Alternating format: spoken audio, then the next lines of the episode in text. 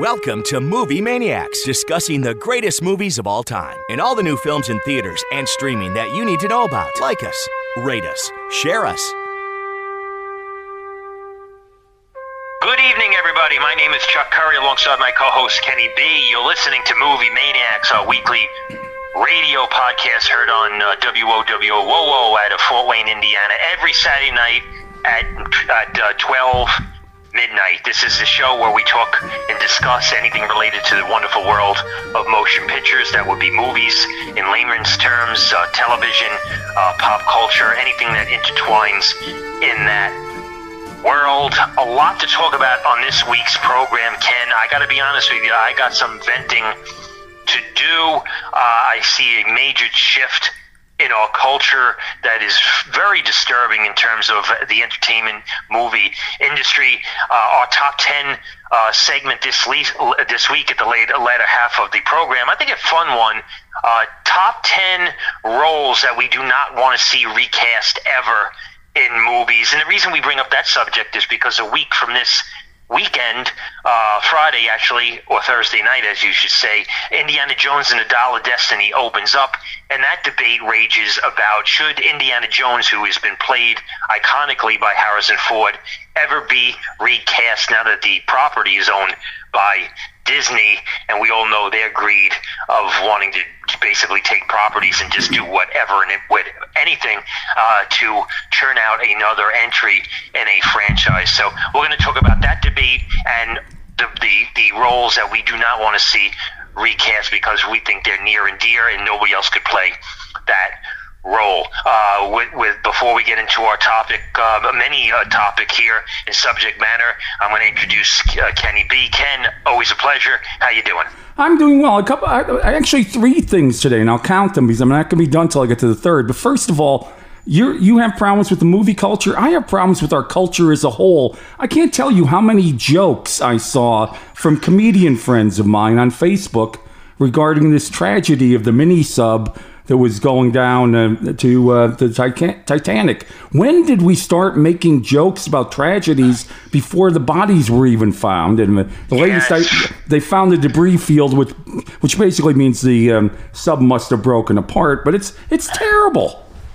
Yeah, I would I would agree, and I, I think the culture uh, and we'll, we'll, expand on this uh, in, in a, in, a, few seconds, but I do agree. I think the culture in general um, has really unraveled uh, very, very quickly over the last few years, and I think it has really hurt and will hurt the movie industry as a whole. The patterns of, of what people have, uh, do post COVID, which you talked about a lot on this program over the last couple years. But I do believe, uh, and I'll ask you if there's anything else in your mind uh, in one second, but I do believe this past weekend with The Flash and Disney's new uh, Pixar movie. Um, the failure at the box office, I, I think, is a glaring glaring uh, point uh, in in in in in in, uh, in, in film and, and our culture, and I'll expand on that more in a little bit. But before I do, uh, you get a chance to see anything you want to talk about anything well, before I, we get into the uh, yeah, meat I got, potatoes I, here. I said I had three things. He lets me t- say one, and then hey, you got anything else? Of course I do. Got two other things. The other thing is, you know, a bit melancholy today because on Tuesday I'm scheduled to start a trial which may yeah. be my last trial, a career that began back in South Bend, Indiana, 41 years ago. I'm like that basketball or baseball player going out playing his last game. But the other thing, yeah. I did get to see something. It was from last oh. year, and it starred Anthony Hopkins and Anne Hathaway. It could have been a great vehicle, uh, Armageddon Time. The, the movie, which could have been a coming of age story, really wasn't a coming of age story. And when I got done with it, I realized – it was a two hour commercial basically bashing conservatism. Conservatism. They had Donald Trump's father and sister were characters in the movie.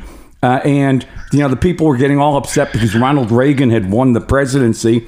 And I realized there was more about liberal politics in that movie than there was about a, a story. And it's really such a wasted effort because how do you make a movie where you get you watch the end of it and you say, okay, what was the point of that? How can you use the talents of Anthony Hopkins? He doesn't have many more movies left. You know, thinking of people retiring. He's 85. Right. Or Anne Hathaway, who's a, I mean, she played a very good Jewish mother, but I mean, gosh, the movie just let me down. I thought it was going to, there were racial tones and everything. They couldn't make such a great message. Instead, they wanted to really basically make fun of the Trump family and Ronald Reagan, which you don't need a movie to do that. Well, listen, I, I, I think uh, I, I haven't seen it, so I'm not going to expand too much. But I do think, in general, there would be a massive difference between taking a shot at, at a president like Ronald Reagan and a president like Donald Trump. I think that very different animals, very different time periods. But I, I do think Trump is more fair game simply because uh, the circus that sur- surrounds him. I mean, they're they're, they're all going to be.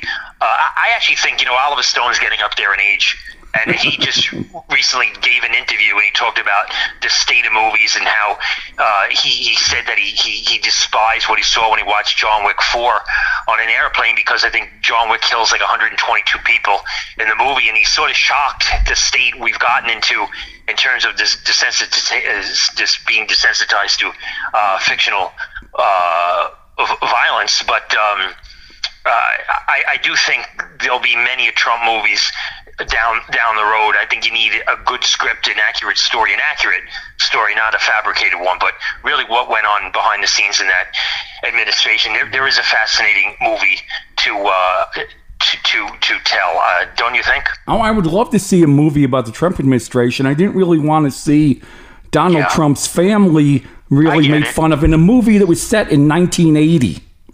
Right. And his sister, remember, became a federal judge.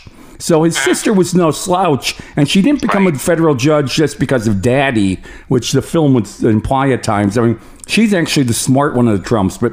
Oh, I would love to see a, a movie. Somebody will make a movie about that. Somebody's gonna make a movie about Hunter Biden one of these days too. And those are those are the movies that are great. I mean, we still I still love the movie All the President's Men, and you know I lived through Watergate and was well aware of what was going on. So hey, bring on all those Trump movies. I'd love to see them. Okay. Uh, anything else on your mind before I get into uh, some of the things I want to vent on here? My mind is completely blank at this point. Okay, here we go. Now, this is why I think this past weekend was this really interesting barometer weekend and not in a good way for the industry as a whole. Warner Brothers' is a Flash uh, opens up let me just preface this movie's been delayed, which we all know. Uh, it was screened, it was delayed because of the off screen troubles of Ezra Miller and obviously the post COVID effects. They wanted to wait, Warner Brothers. They finally released the film to much hype.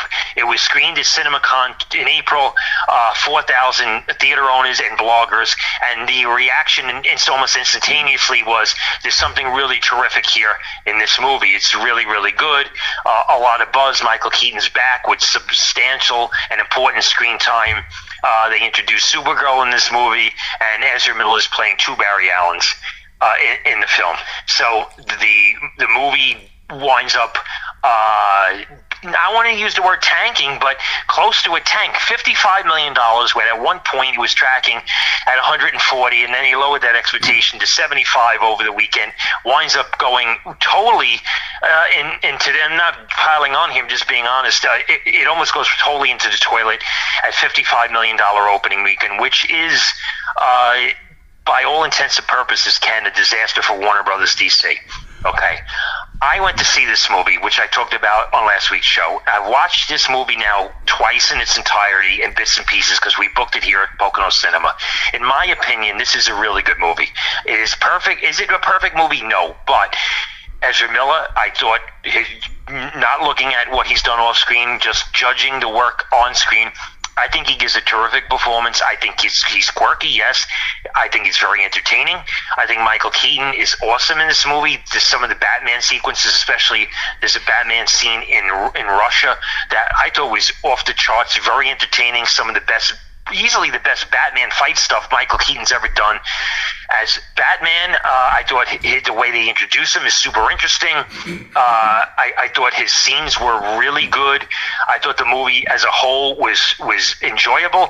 Uh, they reference a lot of Back to the Future. The movie has a lot of feel. It's a time travel film dealing with the multiverse.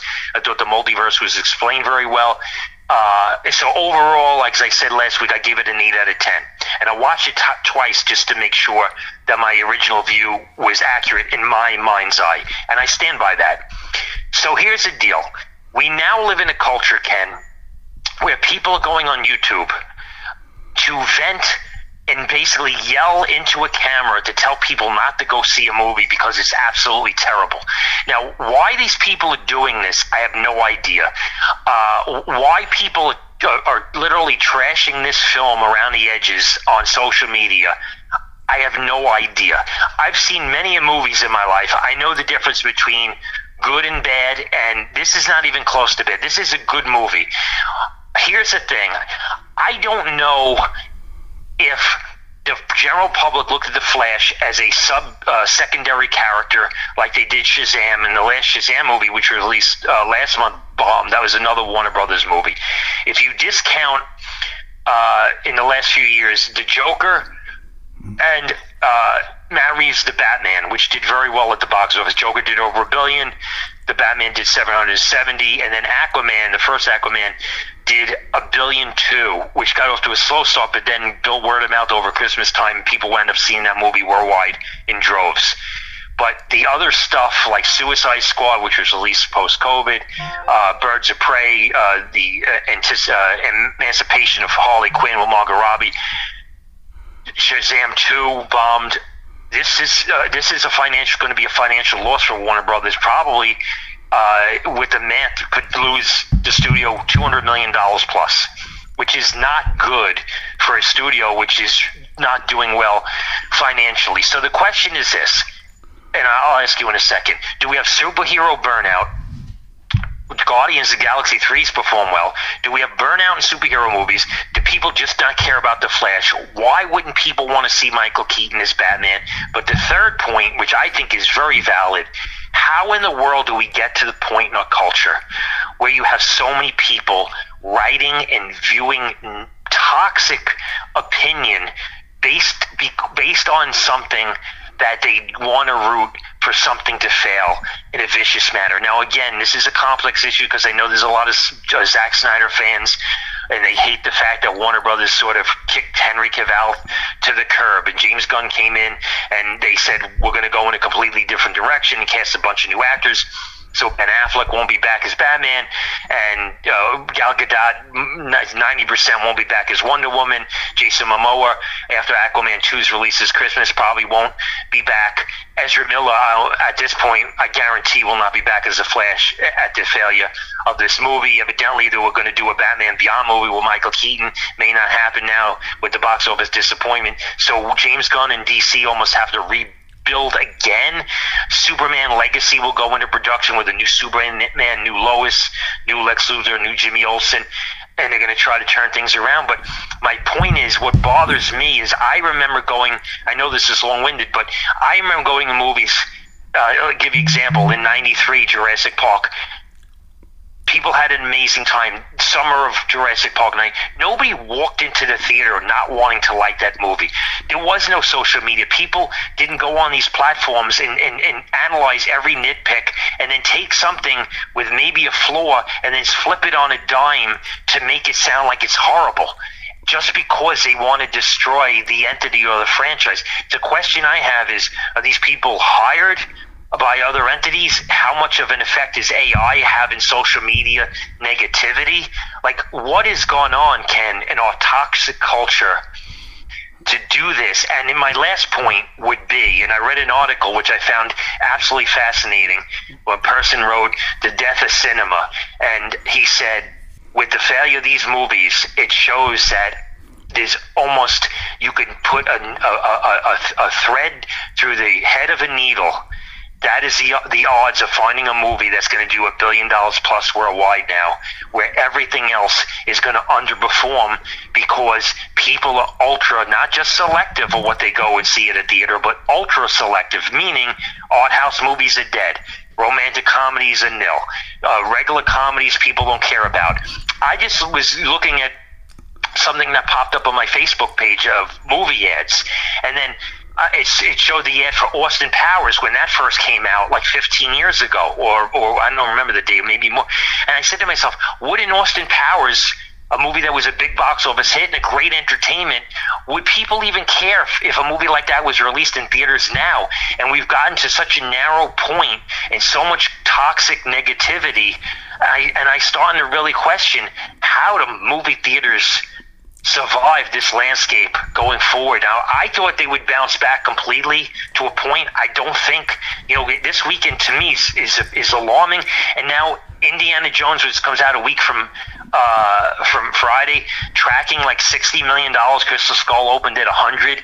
A lot of people on YouTube are targeting that film, saying, "Oh, it's it's garbage." I, I've heard, heard a lot of mixed things. Some people really like it, but like if people are rooting against everything that comes out, that has a negative psychological effect, I think, on movies in general in the industry. Thoughts on what I've said here? Well, this has been a great show. We'll see you all next week, guys. Uh, our time is up.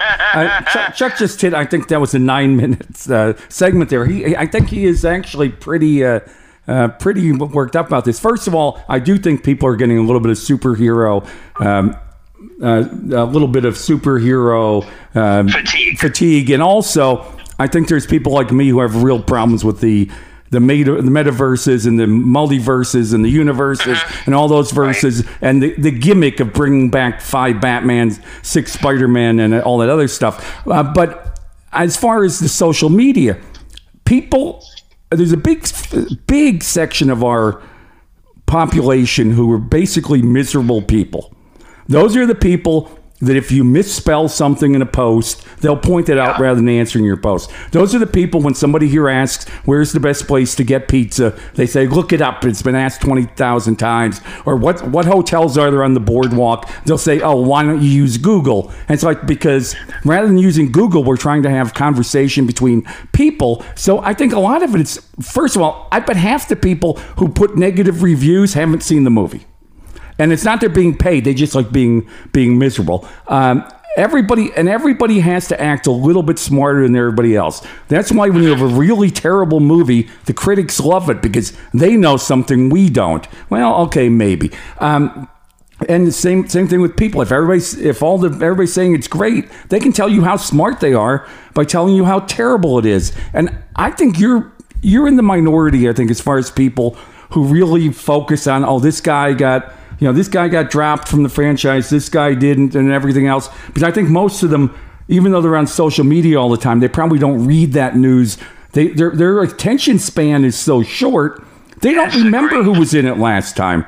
So yeah. uh, you know, it's it's and you're right. It's it, we we have this steady diet of the same movies, and maybe people are are getting tired of it. I just got an email here from uh, the the movie tavern, and uh, for a Jennifer Lawrence movie called No Hard Feelings. Now, is that a, opens this weekend? Yeah. Yeah, I mean that's Jennifer Lawrence. Basically, uh, I th- think she's basically an escort uh, because the, a wealthy couple hire her to date, and that's in Yes. quotation marks a 19 year old son i'm gonna go it's r rated i'm gonna go see it just because it's r rated with jennifer lawrence i would much rather see that than see the flash but that's only because i'm a dirty old man and it's supposed to be a comedy and there, but the, the, funny thing is that the ad from the movie tavern says amid a summer full of car crashes, mind-bending uh, multiverses, and okay. Uh, spectacular superhero battles, it's good to find a laugh here and there. They're, I agree. They're starting to counter-advertise against these things.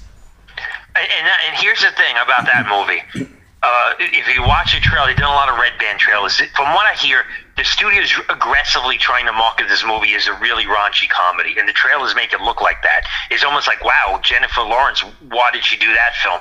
Well, they paid her, and and she's very funny.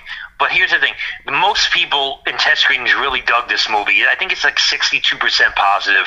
The people who like it really like it. But from what I hear, it's actually a very heartfelt movie, and it has a really strong uh, friendship storyline. A lot of the raunchiness is being overblown in the trailers are trying to get a specific audience. But here's the thing: the movie's tracking Ken at twelve million dollars. Okay, the production budget, from what I read, is forty-five million. Yes. So what I what I say to myself, why does this movie cost forty-five million dollars? And the thing that pops in my head, and you're gonna remember this, when, when in the '80s, there was a movie called The Last American Virgin which was a terrific movie. And I caught that on, on basic cable. I used to watch it all the time, and I used to rent it at the video store. I didn't see it in the theater, but it was popular.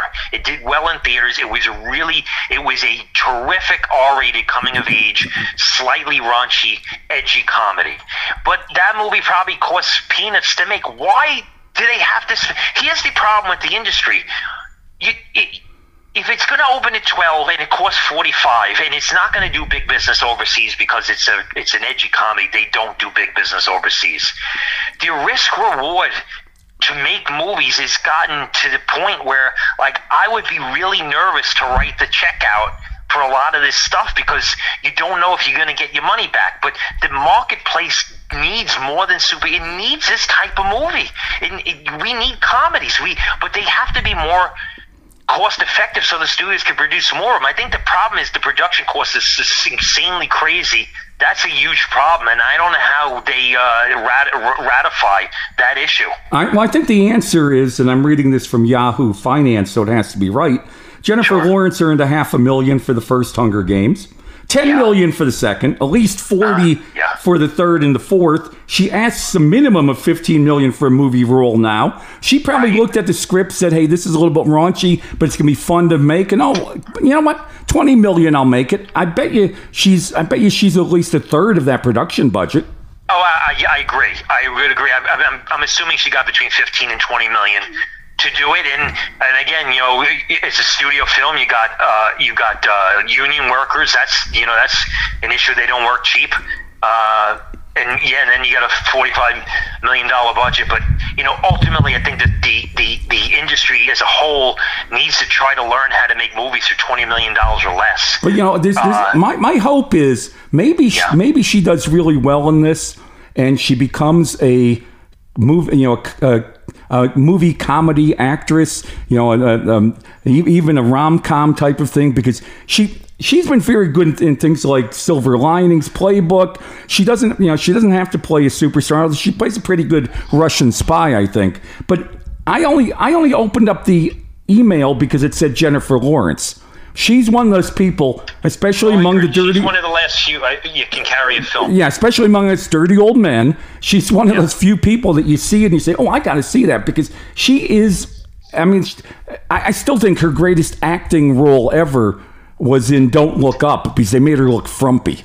I mean, somehow yeah. they did, but yeah, I, I think that it maybe what they need is something like this to hit, and then they realize, wow, we can do comedies, and not just comedies recycling Eddie Murphy redoing movies from 40 years ago. Maybe yeah. we do some new comedies. But I, I, I, still think I'll give you another example, and I was telling Mike this off, off, off air the other day. I, I'm in my ice cream parlor, so I always like in the, early in the day, I um I put something on my TV to watch. I'll pick a movie. So I was I said, okay, you haven't seen The Shootist with John Wayne in a little while. Let me put that on. So I'm watching that movie. It came out in '76. I've always regarded that, as I stated on this program, as the best my favorite John Wayne movie. I think it's a beautiful film. It's unbelievably poetic, and it's everything movies should be about. And there's a scene at the end where where where John Wayne says to Lauren Bacall, uh, uh, he, he basically he says he says goodbye to her, and and then she looks at him and says goodbye, Mister Books, knowing that that's the last time they're going to see each other. It's incredibly subtle but powerful. And and I'm watching this movie and I'm saying to myself, boy, you have to have you have to have an attention span to get sucked into this movie. And a boy, I get sucked into that movie because it's beautiful filmmaking, but it's a style of filmmaking that feels like where did this come from if you compare it to the to the stuff on steroids made now? And then and it popped in my head ken. I said could a movie like Unforgiven with Clint Eastwood, Clint Eastwood Oscar-winning film, the Western, would, if that was made today, would any would it have would it make a hundred million dollars at the box office? It would not. Like we have come so far so quick in the change of what is being produced and the what people this generation wants to see. And I think, like I said, and the reason I vented for nine minutes is because the, the, box office failure of the Flash to me is is a jarring blow to the industry, and I think there's not a studio executive. I don't care what studio you're at. It, it obviously Warner Brothers feels it the most because it's their film, but any studio is going to be, wow, like this is serious. Like like all the hype on this movie, and yet people didn't go out and see it. And my and my point is, I think it's a really good movie. That's what bothers me. Like it is. I find it beyond perplexing, and I, I was scratching my head for for a few days. Like I don't understand how that happened, but it happened, and uh, I just really perplexed what we're going to see in the next you know five years and where the industry and our, and our habits are going to go. And you mentioned the Duke, and there'll never be another John Wayne. But I'll, I'll tell you, if John Wayne today probably would not be very successful because he doesn't No, no, he doesn't fit absolutely the mold. I mean, and and Yeah. uh, but um, and you know. Westerns, when we have them, they, they all have to have a different twist now. You know, he couldn't go out there and uh, wipe out the entire uh, Native American population as he probably did in his movies. But, um, you know, we're going to talk about uh, the 10 roles we wouldn't recast. I didn't pick a single John Wayne role because I don't think you can cast anybody else in any of his yeah, roles. I, I, I would I would agree. Maybe, maybe Hellfighters, but that's about it. Yeah. Uh, two other things before we bounce into that main topic. This week, uh, a lot of some things that. Oh, by the way, before we get into that, uh, one bit of movie news. They did a premiere screening of the latest Mission Impossible, Mission Impossible: Dead Reckoning, Part One, uh, in Rome uh, a few days ago. The movie got raves. We've heard this before, but I, I, I'm believing the hype on this one. Uh, Tom Tom Tom Cruise uh, is back. You know, he and he interviewed and, and he talked about. He said like, how actively involved are you in the stunts in this movie? And he said, I'm the producer. I, I am involved in every aspect of every frame of this movie.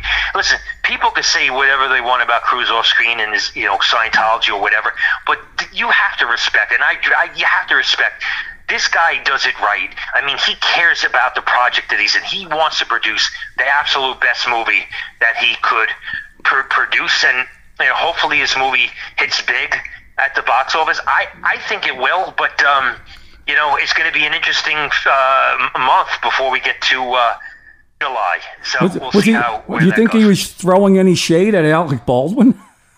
Uh, you know, because that, you know, I'm not, I was only the producer. I don't, you know, I'm not responsible for this. Yeah, yeah, yeah. True. Uh, that, that, that that's a that's a whole other story. But yeah, maybe. Uh, one other thing.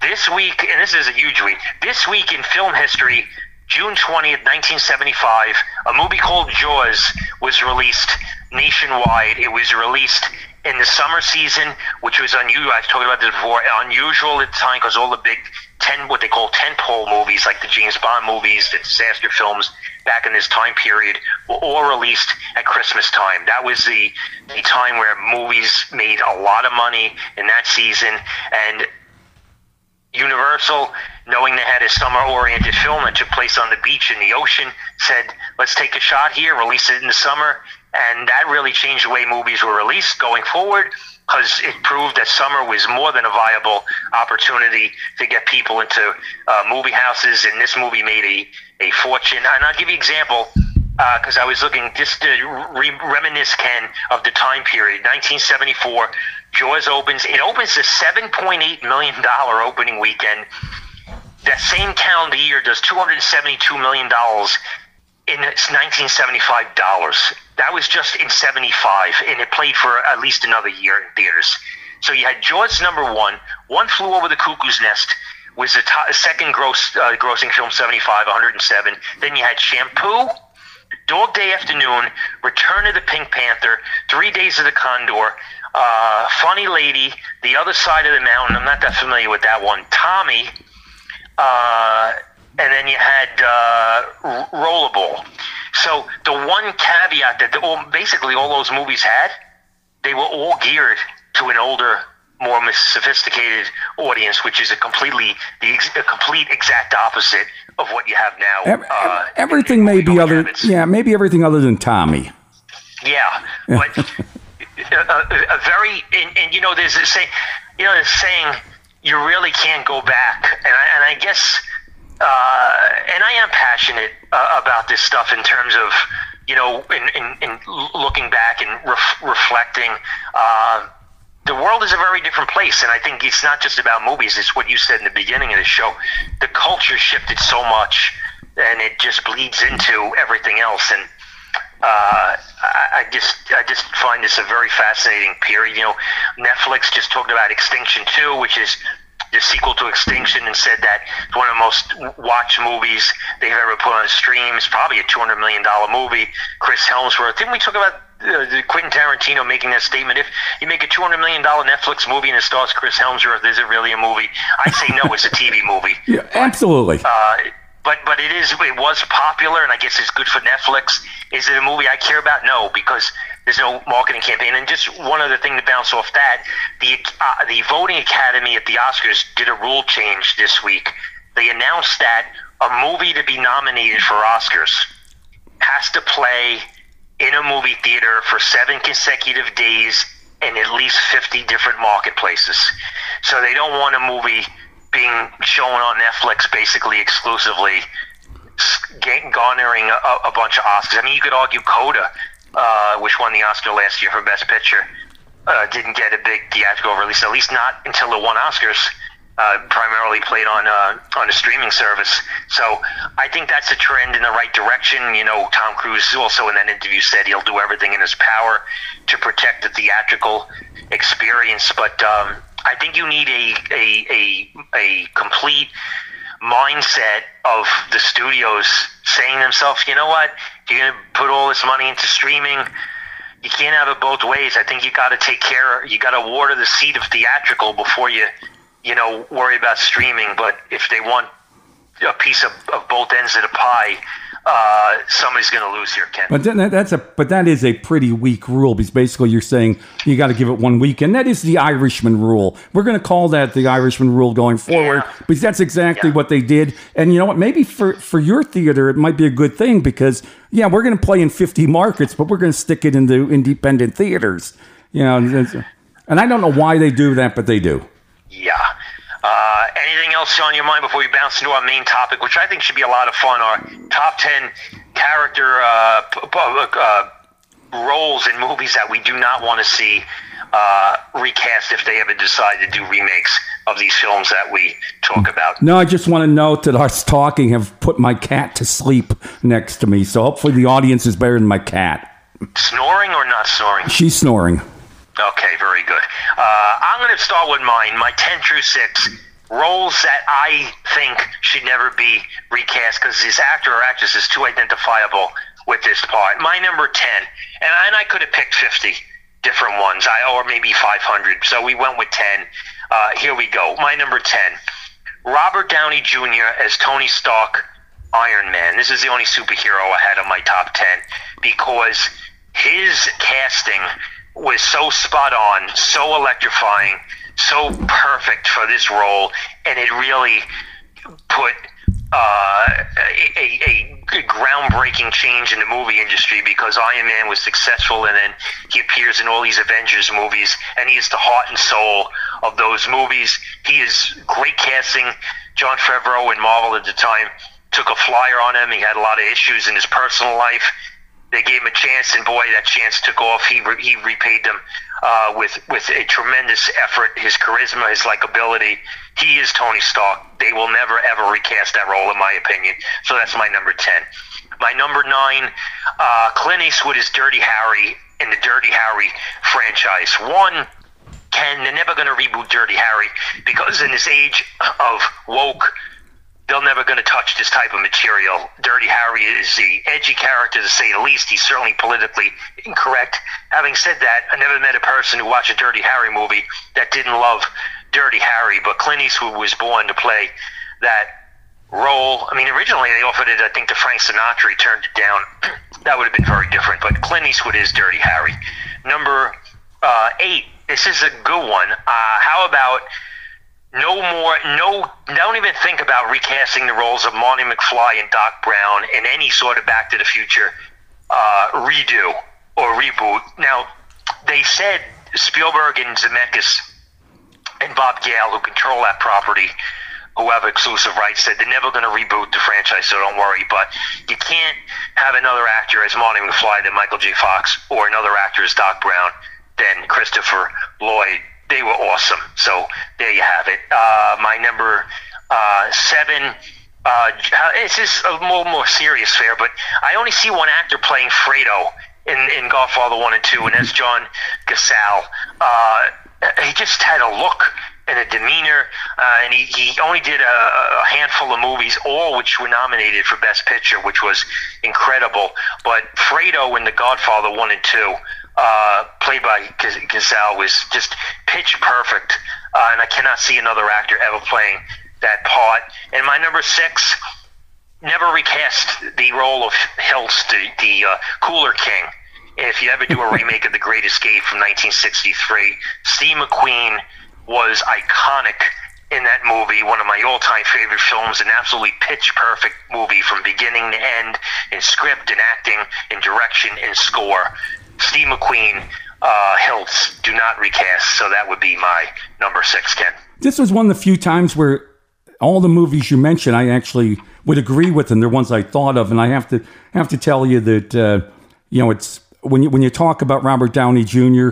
Um, I think I think when we saw him play Sherlock Holmes, we realized he had that tongue in cheek type of character about him, and he brought that same self deprecation to yes. Iron Man. I, I, agree with you. That was perfect. My number 10, a little bit different than yours, we disagree. I don't think anybody should ever replace Eric Stoltz as Marty McFly okay, my, my number 10 was Michael J. Fox, but of course, Michael J. Fox replaced Eric Stoltz after they had actually started filming, filming because Eric Stoltz sucked.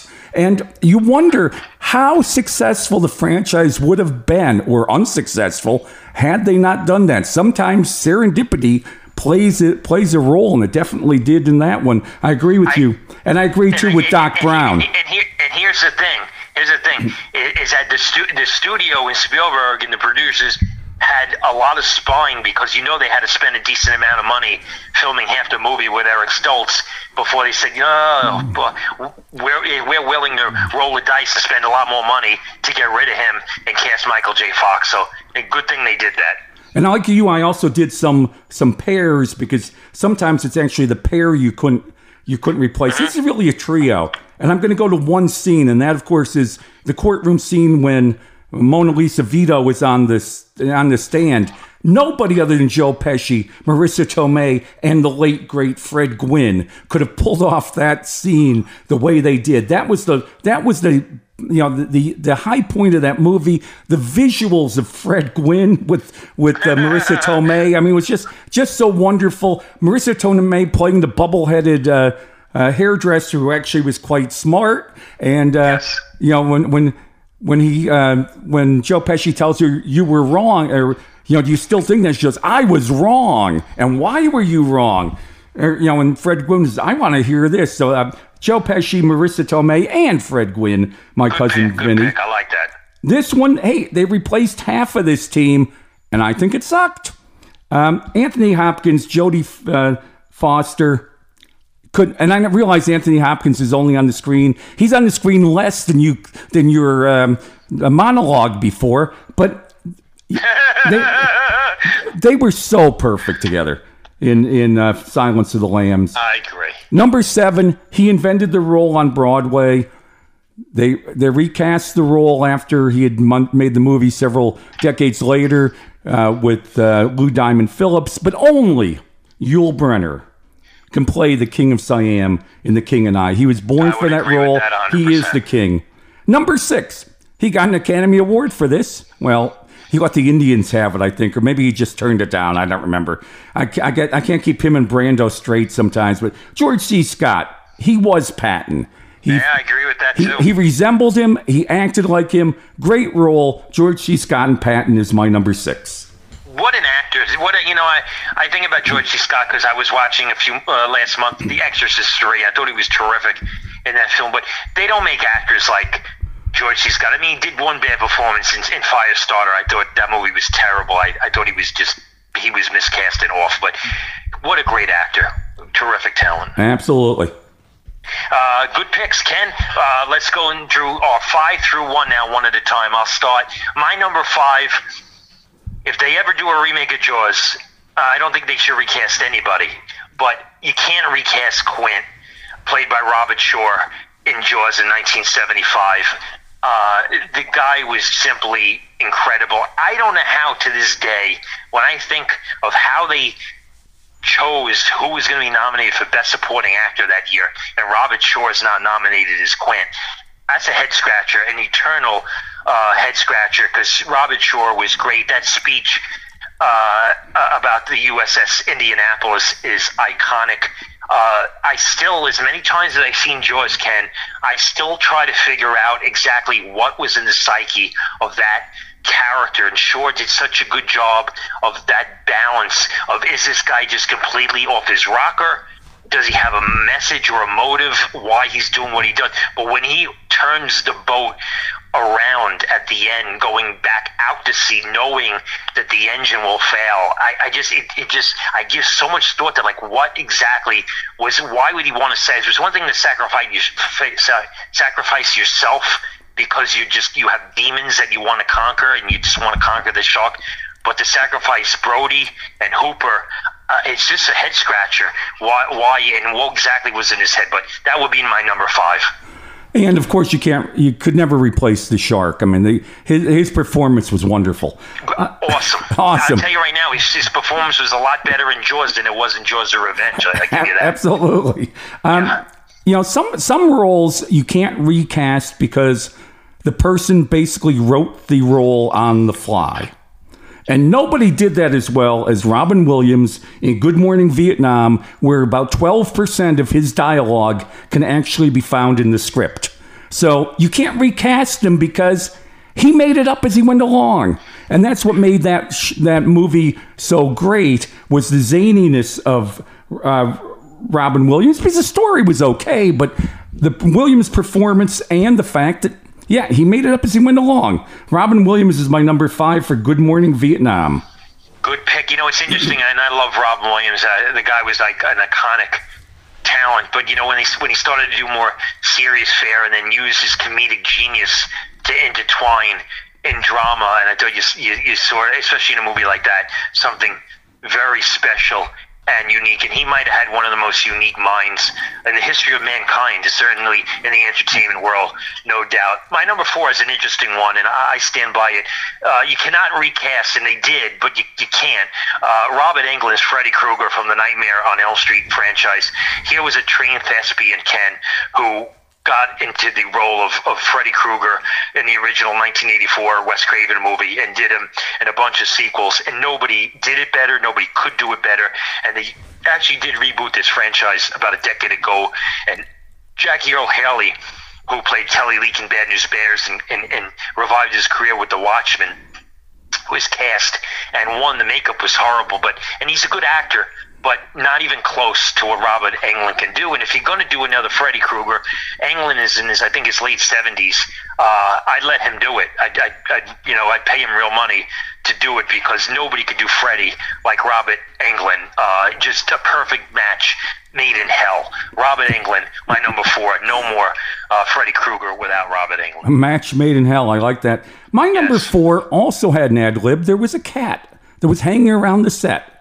In an iconic scene, he's holding the cat, petting the cat on his lap, which created such a great juxtaposition between him, the person being gentle with the cat, and being the head of a mafia family. And of course, that's Marlon Brando. He was the godfather. He's always going to be Vito Corleone. And a, you know, I, I love De Niro as the young Corleone, but. Yeah, I do too Marlon Brando, just because he got a cat into it. You know, when you think of it, it was not in the script, it was happenstance, but it said when you watch the movie, you thought that was done so you'd see what a you know a, a normal human being he could be because they had the grand you know his, the scenes with him and his grandson. Total total happenstance, but it worked really well. Marlon Brando, The Godfather.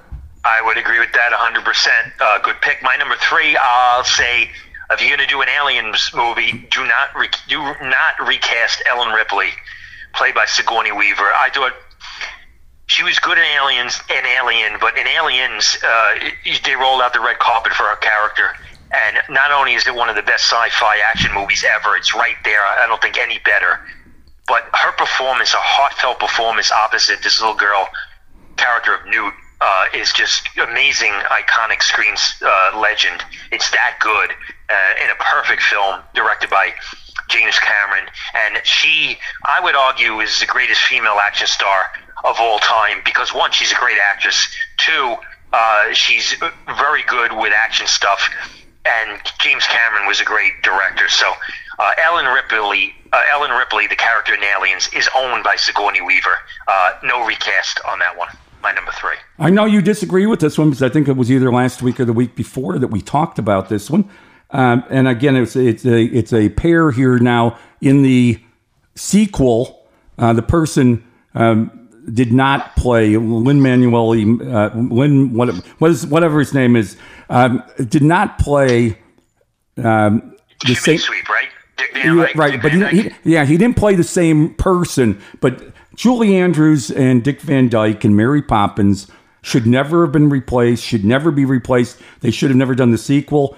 Uh, only because, and not that, not that the acting in the Lin Manuel, uh, yeah, whatever. I can't think of his name these days. But what, what? It's not that the acting was bad, but Lin Miguel Miranda. Yeah, him. Yes, but yeah. I, I, when I'm watching that movie, it's like, oh, it's not Julie Andrews. It's not Dick Van Dyke. I know we did have a little cameo yeah, by Dick, but still, yeah. a good one too. But they they really shouldn't have ever done that because you could have done a, a little bit different story, whatever. But uh, Julie Andrews and Dick Van Dyke were that movie, will always will be that movie, and that's my number three. Even though I know you disagree. Uh, listen, I'm not going to argue with the recasting because you have a valid point. I do think Emily Blunt did a good job in that in the, in that film. Uh, I don't think it'll be remembered over time anywhere near the original Mary Poppins, and I had more respect at that point because I, I did like that. I did like that film, and I like Beauty and the Beast, the live action version. But Disney's gone to the well so deep now with remaking their uh, their their classic library that it almost feels gratuitous to uh, say the least. But I respect your opinion there. My number two. Uh, I do never, I never want to see uh, a, recasting of the character John McClane, played by Bruce Willis in Die Hard franchise. Bruce Willis's uh, nuance in that original Die Hard in '88 brought something completely fresh and a vulnerability to the action genre that we have not seen in movies before. I thought he was perfect casting. He looked at a lot of different actors, Stallone and Schwarzenegger, uh, some of the big action stars, and then he looked at characters, actors like Nick Nolte and Richard Gere as a possibility of John McClane. But they went with an actor from the TV show Moonlighting, and boy, did they catch lightning in a bottle, and it worked in a big time way. Die Hard is the greatest live action or a, a, pure action movie ever produced. Best script, amazing direction jump by John McTiernan, great villain in Alan Rickman, but you couldn't cast a better hero than Bruce Willis in that role of John McClane. So, uh, do I think 20th Century Fox, which is owned by Disney, would ever get the antsy about doing a Die Hard movie without Bruce Willis? Uh, the answer would be maybe. Yeah, maybe. The same way I think Disney can eventually will think about recasting Harrison Ford as Indiana Jones because the property, in their mind, probably is too lucrative not to. I hope it doesn't happen, but Bruce Willis is John McClane. No other actor should play that role. Yeah, and I see them with Indiana Jones that they'll probably go to a, they'll probably be Indy's son, daughter, cousin, the next door neighbor's third wife or something like that rather than being Indy himself. But uh, maybe it'll be Illinois Jones this next time. Um, Maybe. My, my number two, and I think we've done this topic or something like this topic before, and I think this is my number one last time, but my number two, nobody could ever, singing, acting, stage presence, beauty at a young age, and just when you look at it now, just thinking of the terrible disaster her life be, became, but nobody can ever sing somewhere over the rainbow and nobody can ever be what Judy Garland was in The Wizard of Oz. And uh, Dor- Dor- yes, Dorothy Gale in The Wizard of Oz. Yes. And, you know, it, there's, I, I know we had The Wiz that was done with Michael Jackson, and okay, but there, hopefully they never tried to redo Diana the, Ross. Yeah, ho- hopefully they never tried to redo The Wizard of Oz. And because that when you think of people and roles that we've grown up with, we lived all our life with, Judy Garland is Dorothy Gale, and that's my number two.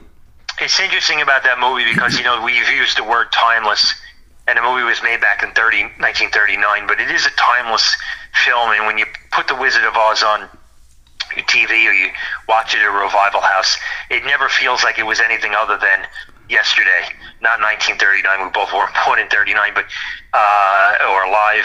It, it just is such a magic to that to that uh, to that film, and it's very special. And she was a huge part of why that movie was special when they you know when they use the concept very few movies have what they call complete 100% you know movie magic almost like the film is blessed by the hands of god and, and the wizard of oz would be one of those films in her casting i would agree would be right there. My number one for me was an easy pick because uh, it's would almost it would be sacrilegious to say the least if if they ever tried to do a reboot of Rocky and had another actor other than Sylvester Stallone play the character of Rocky Balboa, and that would almost go for all the characters in that movie, including Burgess Meredith as Mickey, uh, Burt, Young is Paulie, and Talia Shire is Adrian. But Sylvester Stallone is and was and will always be Rocky, and I believe the Rocky franchise will stand the test of time. People will watch those movies, Ken, in 50 years and love them just as much. It's just the connectability from actor to character to general audience is incredible in that franchise. So to me, there will only be one Rocky Balboa. His name's Sylvester Stallone, and he did that justice unlike almost any actor who ever played a part in a movie. So that would be my number one, and it was an easy pick for me, actually. And before revealing uh, Joseph Bologna in uh, the Big Bus, I, I, I have to, I have to do an honorable mention because I had him here in case Sure. in case we had any uh, overlap in the in the final five, and that Yeah. would be R. Lee Ermey in Full Metal Jacket. That's a good pick. Uh, and be, especially because he was a Marine drill sergeant. He played a, a gunner. He was he was made an honorary gunnery sergeant after the movie. They actually Great he, he got an honorary performance. But but the thing is, he preferred doing comedy. I can't imagine that guy actually preferring to do comedy, but he did. So that was my my honorary uh, honorable mention there. Honorary gunnery sergeant Okay. Ronald Lee Ermey. My number one greatest movie ever made, greatest couple on the screen, some of the greatest lines that you're ever going to hear. gonna pick. And that's going to be Humphrey Bogart, Ingrid Bergman, Casablanca. That pair, that movie. If if you talk about that movie, what it's about, it's like okay, well, what? Where's the story? That movie was all actor driven, character driven, and they were the glue that held that together. And an un, uh, you know, uh, they were really not a natural pairing because she was, you know, he was definitely reaching outside his pay grade with that one. But uh, you know, she was well above him. But uh, wow, it was they, they just hit it out of the park in that movie. So Humphrey Bogart, Ingrid Bergman from Casablanca. Boy, I got to tell you, Ken, this was a lot of fun. This was a good show. I got my venting out. I'm very, I have very strong opinions on the state of, of where the culture and the industry is in the film business. But the topic in general, I thought was a, a lot of fun. Always a pleasure to the listening audience. Thank you to W uh, to WOWO at Fort Wayne, Indiana. Thank you very much, and uh, we'll see you guys next week. Thank you, Chuck. Thanks for listening to Movie Maniacs. Download one of our archived episodes. Be sure to subscribe to us wherever you listen to podcasts.